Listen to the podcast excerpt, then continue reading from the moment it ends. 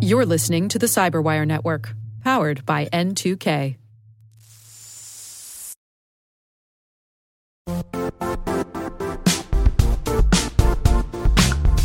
And now, a word from our sponsor, Zscaler, the leader in cloud security.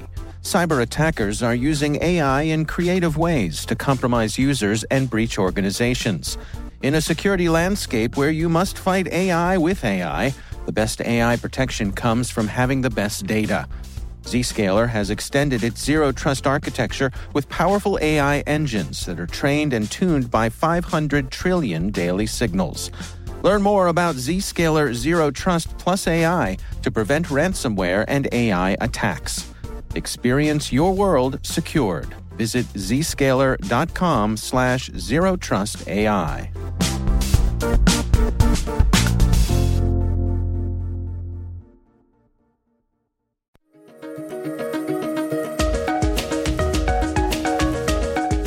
Hello, everyone, and welcome to the CyberWire's Research Saturday. I'm Dave Bittner, and this is our weekly conversation with researchers and analysts tracking down threats and vulnerabilities, solving some of the hard problems of protecting ourselves in a rapidly evolving cyberspace. Thanks for joining us. We were looking at, at, two separate things. We were looking at the previous project of looking at Cobalt Strike infections, and we were all also looking at uh, exploit kits that were new exploit kits that were being used in the in the wild. That's Jon DiMaggio. He's a senior threat intelligence analyst at Symantec. The research we're discussing today is titled Wasted Locker. Symantec identifies wave of attacks against U.S. organizations.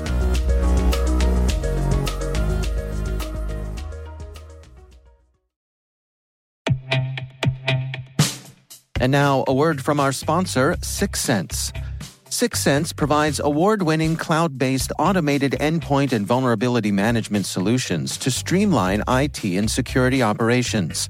With its advanced platform, businesses gain complete visibility and control over their infrastructure, reducing IT and security risks and optimizing operational efficiency. With Syxsense, you'll get real time alerts, risk based vulnerability prioritization and remediations, and an intuitive automation and orchestration engine so you can focus on your core business goals confident in the knowledge that your enterprise is secure, compliant, and running smoothly. To learn why enterprises choose Syxsense, visit syxsense.com.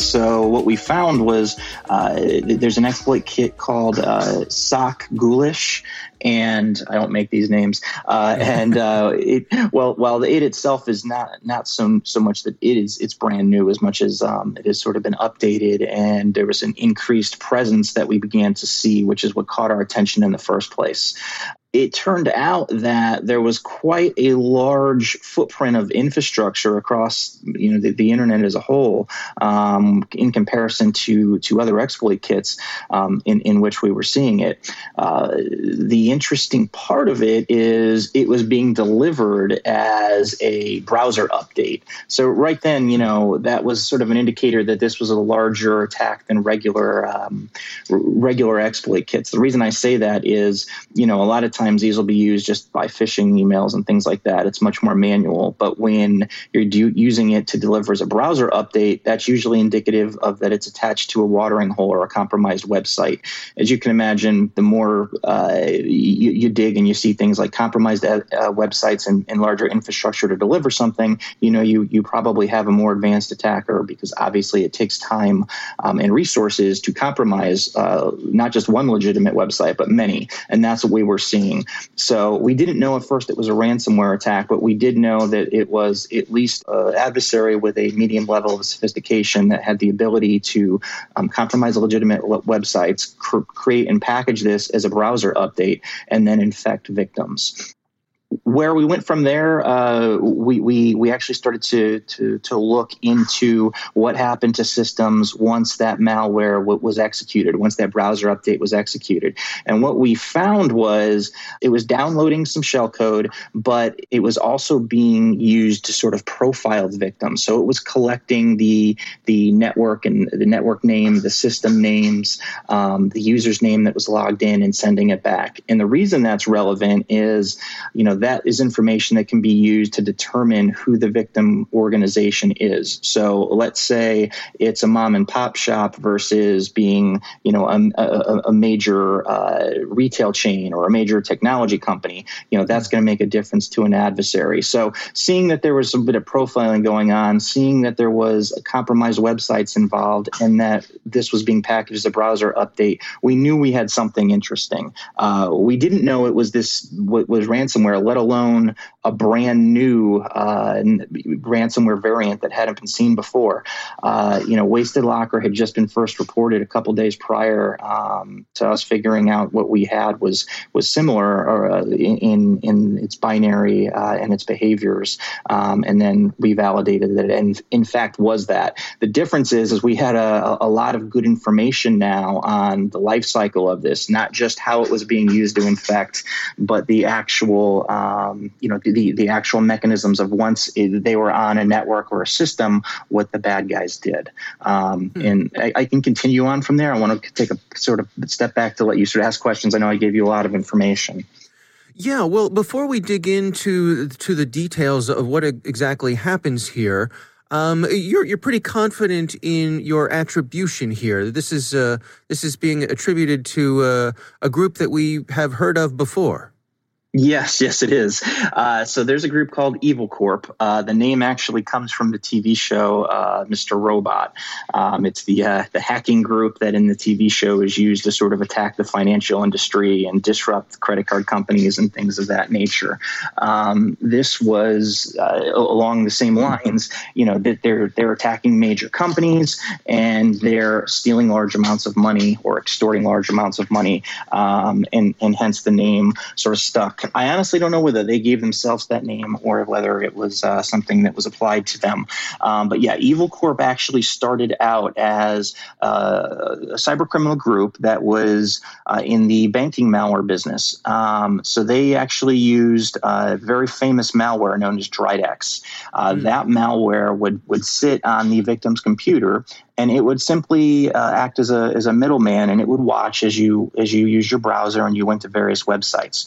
Uh, when it saw that you browsed to a banking website however uh, it would inject itself and it would present what to the user looked like the legitimate um, you know the legitimate website. However uh, it actually was a fake website that captured your credentials and then sent them back to evil corp and they would liquidate your account take all your money uh, and move on to the next victim Uh, over time, though, you know the cyber, cybersecurity community began to keep up with that, uh, began to identify these uh, injects before they could even be used in some cases, and they got less and less of an opportunity to um, to, to actually have success with that. So, knowing that and being, you know, uh, uh, I'll call them, you know, sophisticated attackers, they evolved. Um, that evolution changed to ransomware. Now, it wasn't Wasted Locker, however. Uh, what they did is they still leveraged the Dridex malware. That malware, by this time, had been in existence for years, and it had a large footprint. It had infected massive amounts of victims. So they used that as sort of a, a, a step into profiling and finding good victims for ransom. And there was components built into Dridex, since it was module based, that they could use that were completely separate from any sort of banking uh, compromise. So they would use that to uh, gain privileges, to steal passwords, things of that nature. Uh, that footprint and that sort of infrastructure, uh, they then applied to what was called BitPaymer ransomware. And that was the initial uh, variant that was being used um, by these guys um, for years. Uh, BitPaymer became very popular. Uh, it was reported by the media. Law enforcement took a big interest in it. And in December of 2019, the United States government uh, issued some, uh, the Department of Justice uh, issued indictments against two members of Evil Corp um, for that activity involving both Dridex and the BitPaymer ransomware. That sort of is, is likely what, what led to this kind of change in tactics, change in malware, change in infrastructure. And that's where we saw Wasted Locker. So Wasted Locker is not an evolution of BitPaymer, uh, or at least it doesn't appear to be. It appears to be a new instance of ransomware. We're also seeing, you know, this new delivery method. Doesn't mean we won't see them still use Dridex, but we're in this particular campaign, you know, as I mentioned, they're using this new exploit kit um, and they're using legitimate compromised infrastructure to deliver it. So in tandem, it's a whole new attack life cycle, brand new ransomware, ransomware, brand new infection vector. Um, what is similar is some of the tactics when the adversary is actually on the victim network. Um, but besides that, they really spent the time, money, and resources to sort of reinvent themselves. And it does take time, money, and resources. That's not just you know something I'm saying. It actually yeah. is a is an operation, and, and all of that uh, has a cost to it. So this was important enough for them to retool and to spend the time and money to do. Well, let's walk through it together. Can you take us through um, step by step from the from the very beginning? What happens when these uh, folks get you in your cro- in their crosshairs? Absolutely. So uh, it starts where the user browses to a, uh, a, compromised website. What we found was most or many of the legitimate websites that were compromised um, belonged to a uh, U.S. newspaper or U.S. news organization their infrastructure had many different um, news related websites. And uh, we believe that the um, adversary was specifically looking to target U.S. companies and organizations. So a U.S. newspaper uh, and their infrastructure would sort of make sense uh, as a good starting place, anyway, to begin entry um, in, in, into obtaining access to victims.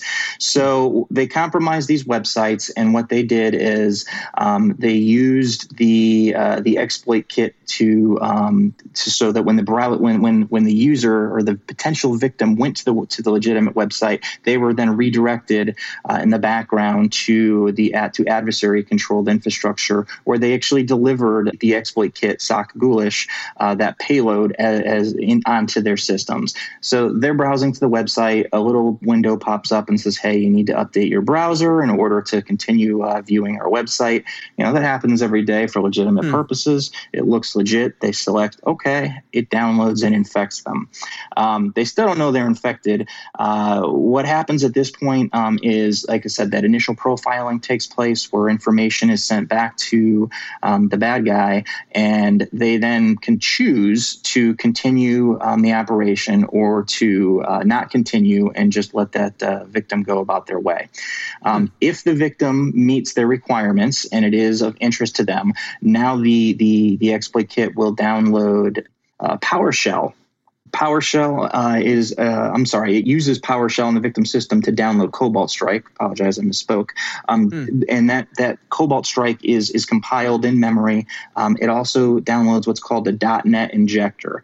So the, the PowerShell and the .NET injector allow them to inject any payload they want. So any sort of malicious uh, malware that they want to run, um, they can now do in memory of the victim system. Again, it's important to, to understand that that makes it fileless. It, it's fileless is important because it doesn't touch the disk, which makes it much harder for defenders, antivirus software, endpoint detection to uh, identify. It doesn't mean it won't get identified, but it makes it harder to identify. So at that point, there's there's two JavaScripts. So one we already talked about. That's the update piece where it, it does the initial infection, and the other piece is is is a script uh, basically, and um, between the two, you have Cobalt Strike um, compiled, and then you have another uh, uh, payload that's placed on the system. So now that the adversary actually has access, um, at this point they need to enumerate the network and identify servers. Uh, they need to identify all the relevant file systems that they would want to infect with a ransomware payload. So they use legitimate tools that are present in the in the network. Now, lot of those are sort of common across the uh, the dozen or so larger enterprise ransomware attackers, but there were some interesting aspects that were a little bit different here. So, Cobalt Strike, as I've mentioned before, we see them all the time. That's a tool that's commonly used. Um, but some of the things that stuck out that we saw in this particular attack um, was they used a tool called PowerView, which is a legitimate tool that was probably used because it was present in a lot of the victim systems. And what that would do is it would allow them to do um, Active Directory enumeration. So it's a tool that's meant hmm. to administrate and to um, do processes and services via Active Directory, all legitimate, used by administrators, and they use that to, to sort of further their compromise. Um, another very interesting thing with this that differed from some of their previous attacks is, you know, what we saw before was where they'd actually identify um, some of the, the defense software and systems, and they would actually, once they had administrative privileges, they would disable it. And what we saw this time was they they took Microsoft's um, built-in UAC, which is what it, it, uses to, to give the user access um, controls, limit what they can do, um, sort of privilege, uh, privilege, uh, monitor and, and, deploy any sort of privileges to a user. Um, so it's a part of Windows Defender. And what they actually did is they used it to alter privileges and then they changed Windows Defender to not be disabled. They just changed it to not scan their files. And, and that I thought was interesting. And the reason I think that's interesting is because before they would just disable a service, let's think about it. If you're a bad guy and you want to do everything you can to not get detected, they've they've sort of while it's minor, they've improved their process uh, administrator might recognize that a service has been turned off. They're not as likely to recognize that you simply, you know, blocked it from scanning specific files. So I thought that was interesting that they they took these smaller steps to just again tweak their attack to make it a little bit more difficult to detect. Yeah right so once they uh, once they did that now they knew uh, that they would be able to um, deploy other tools run scripts and more importantly uh, you know actually drop and execute ransomware. Um, they used other legitimate tools. Uh, they used a thing called the um, uh, WMIC, um, which is a um, Windows management um, instrument uh, console. So that allows them to again to, to actually add users, execute commands. And what was interesting here is they also used it to um, to run a tool called procdump. So the w- WMIC was used to run a tool called procdump. Procdump actually dumped the log files. So again, uh, log files are used where we could identify them, see that they're on the system, used for forensic evidence evidence, things of that nature, they're deleting those now.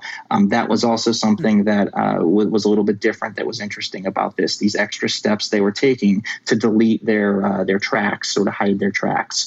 Um, adding legitimate users, that's another um, issue because now they have a legitimate account on the network that they're using to traverse. It's so much harder to find a bad guy when they have legitimate credentials than it is, um, you know, w- when they just have a remote shell and are sort of poking around.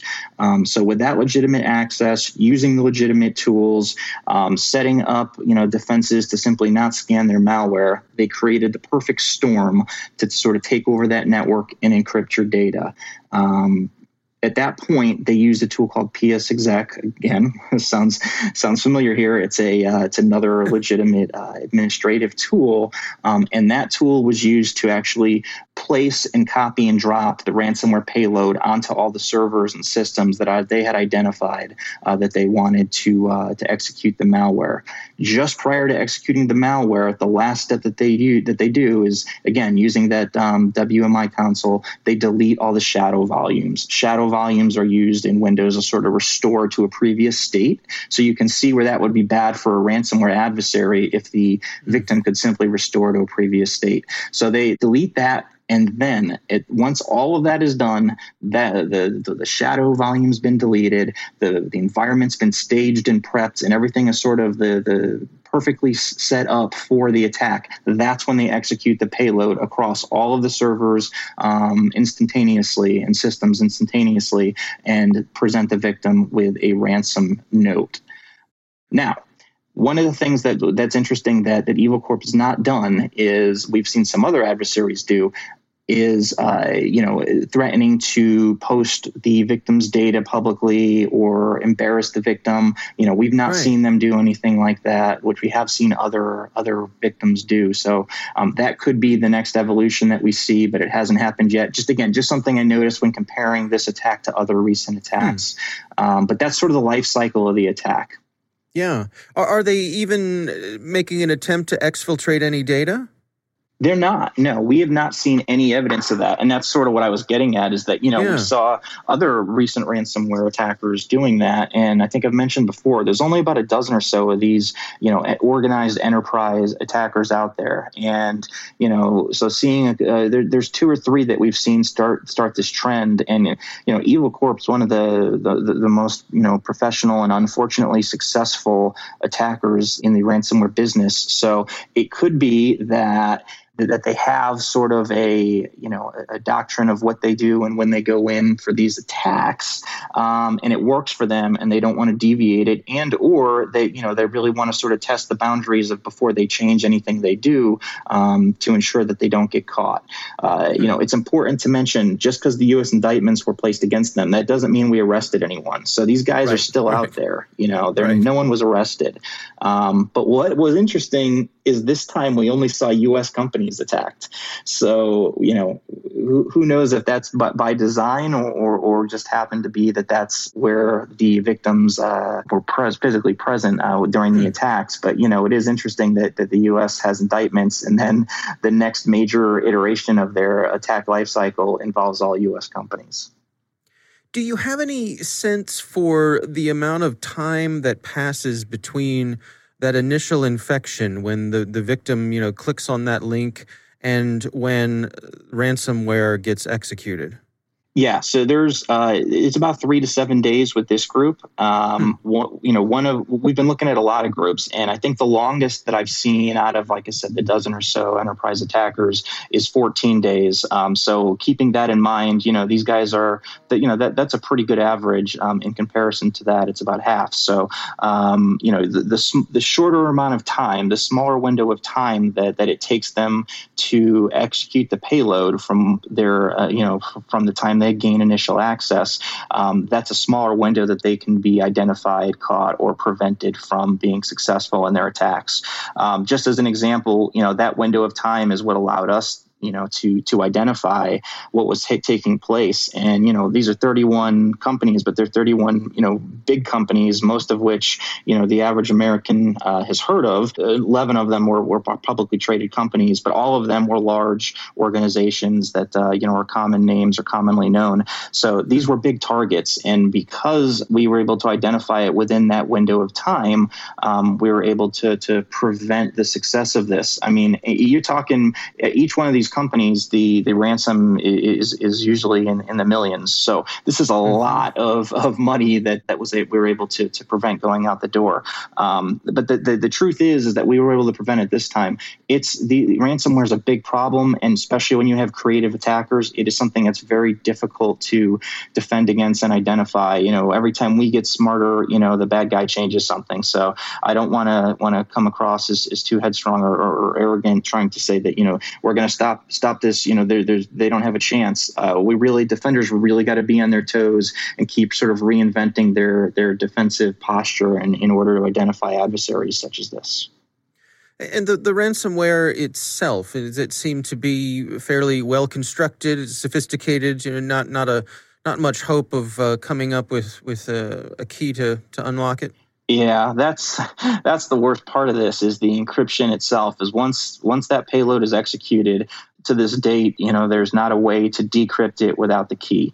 Um, so it's too late once that happens. Once you are hit and the payload is actually executed, there's not a way to decrypt it without the key. So then you're either at the mercy of paying the ransom or or you have to you know rebuild your systems and hopefully you have offsite data that you can reinstate because as I mentioned you know they uh, they delete a, a lot of the, uh, the, the local backup hmm. that you might have for your data.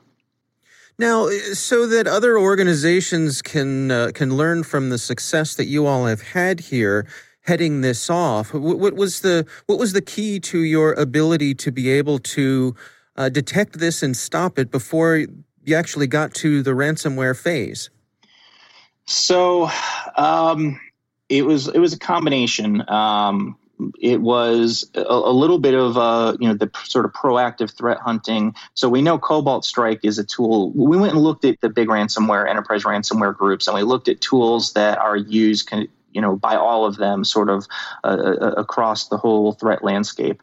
And there's several several things that they use it's uh, it's it's difficult for us as an as a defender to go in and, and, and identify all of the legitimate tools um, that are being used. It's a little bit it's not impossible but it's it's more it is a little bit more difficult. Uh, it is easier to you know to, to identify some of the, the the, the rarer penetration testing tools that are still legit used for legitimate purposes but aren't as prevalent on networks. So Cobalt Strike being one of those was so, something that we just started looking at all Cobalt Strike activity. Again, there's a lot of legitimate activity, so it's not it's not the, the most you know the easiest task, but by looking at that, that sort of led us to the SocGholish framework, um, which I've kind of already explained that story how we pivoted from this.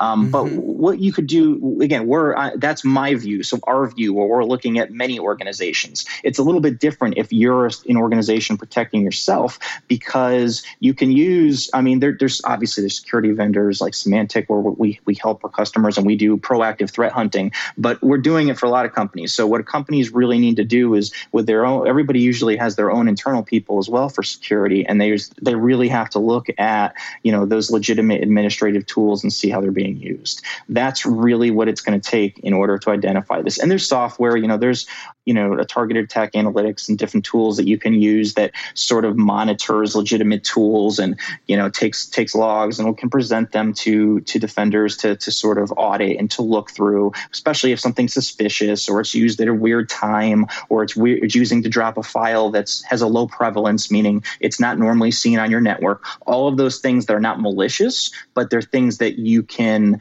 sort of dive into and identify and, and, and research and that would allow you to see this activity. And that's usually how we identify it, to be honest with you. Hmm. So, I mean, is it fair to say that the I, I, guess the, the leading edge of the type of work that you all are doing and the folks who do, you know, the, the types of things that you're doing is it's more about looking for behaviors than actual stuff than looking for files that, you know, a particular file that's written to a hard drive yeah it's so you can't you you no longer can you just look for the malicious uh, file that's going to set off you know an alert or, or fire on a signature because the only that really there's only there were only two malicious files here used and one was the initial um, exploit framework and then the next was the actual ransomware payload. But there's about you know a dozen or so uh, tools from that were used for malicious purposes in between that were all legitimate. They were all tools that would be used that were already present in the network or were, were present on the internet and could be downloaded by anyone for and also used for legitimate purposes so it really does take looking at how those tools are being used not just looking for a malicious tool if that makes sense yeah it does so, in terms of, of take homes and recommendations, um, what, what, do you have? What do you have to say there? What's the best uh, approach for folks to protect themselves against this sort of thing? Yeah, uh, a couple of things. One, uh, you know, ensuring that uh, you know privileges are are really broken out by each administrative need, and that there's no one role within your network that has sort of keys to the kingdom. Um, another is to monitor and heavily audit any newly created accounts on your network. Um, while not all adversaries do this, um, you know, Evil Corp is one of the ones that do. Uh, you know create their own users. Uh, you know, so that's another opportunity, and that one's that one's an easier one to flag and to identify. And then the third is to only allow your administrative tools, many of which are uh, present by default when Windows is installed, but to remove them and or lock those down so that they cannot be used or accessed by anyone but your administrators. And at that point, you have a much smaller pocket of, of legitimate administrator activity, and you can you know you can audit that, you can you know you can monitor that easier, and you can hopefully identify things that uh, just don't look right.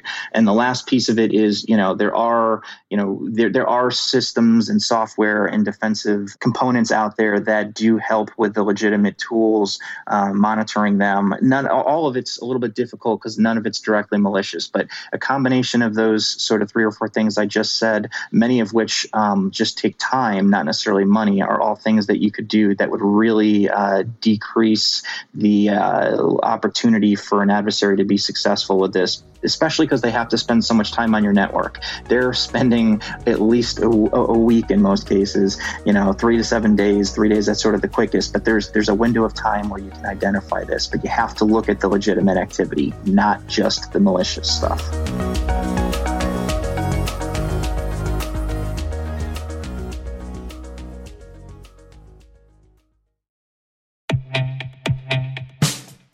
And now, a message from Cyberbit.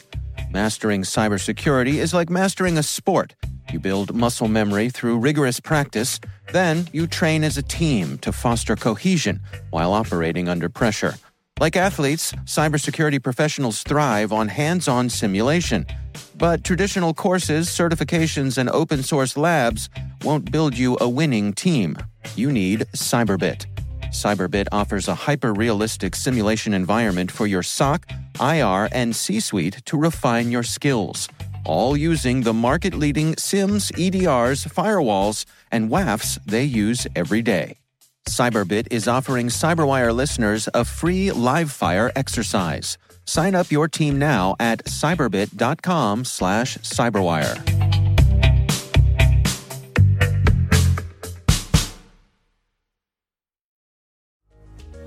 Our thanks to Jon DiMaggio from Symantec for joining us.